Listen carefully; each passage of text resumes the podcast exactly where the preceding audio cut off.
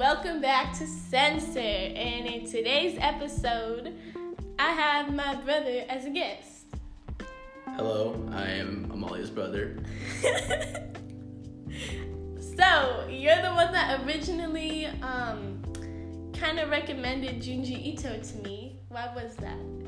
Um, well, well, how how we got this thing together? Um, how I even got into Junji Ito's art in the first place was I was going through my YouTube recommendations and um, a recommended video popped up, uh, which was the trailer for Uzumaki on Adult Swim, and I was and upon first sight I was just so infatuated by the art and just like how everything is just conveyed all together like um, it was just every everything just felt um, felt like it just came out straight of straight out of the manga, uh, where everything was all, you know, black and white. Like it, it almost seemed like a manga that was just interpreted as um, as an animated sequence. And you know, most animes, you know, everything is you know colorized and stuff like that. And and while that is, um, you know, part of the the process, um, it, it's I guess with I guess with Uzumaki, it just it seems more genuine.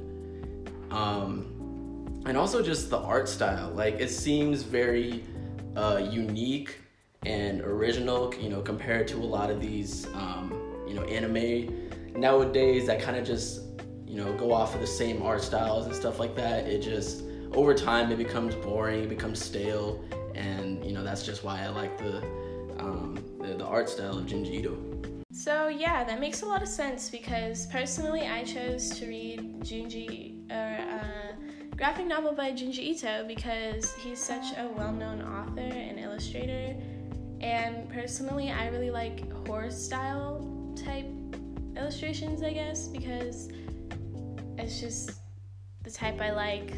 You know, I like more dark, interesting things, and also Sensor. Sensor is a really good story, and it's one of Junji Ito's more recent stories, unlike maybe Tomie, which one of my friends um, did her book project on.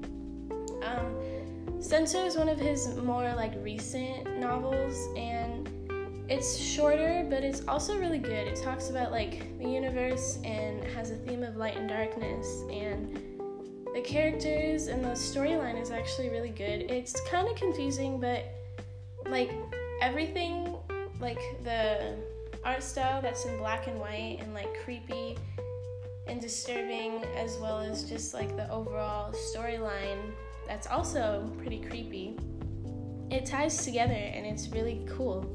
So thank you for recommending junji ito to me. That's how i got into this novel study thing. So that's all I have to say for this episode. Thank you. It was a pleasure to be here.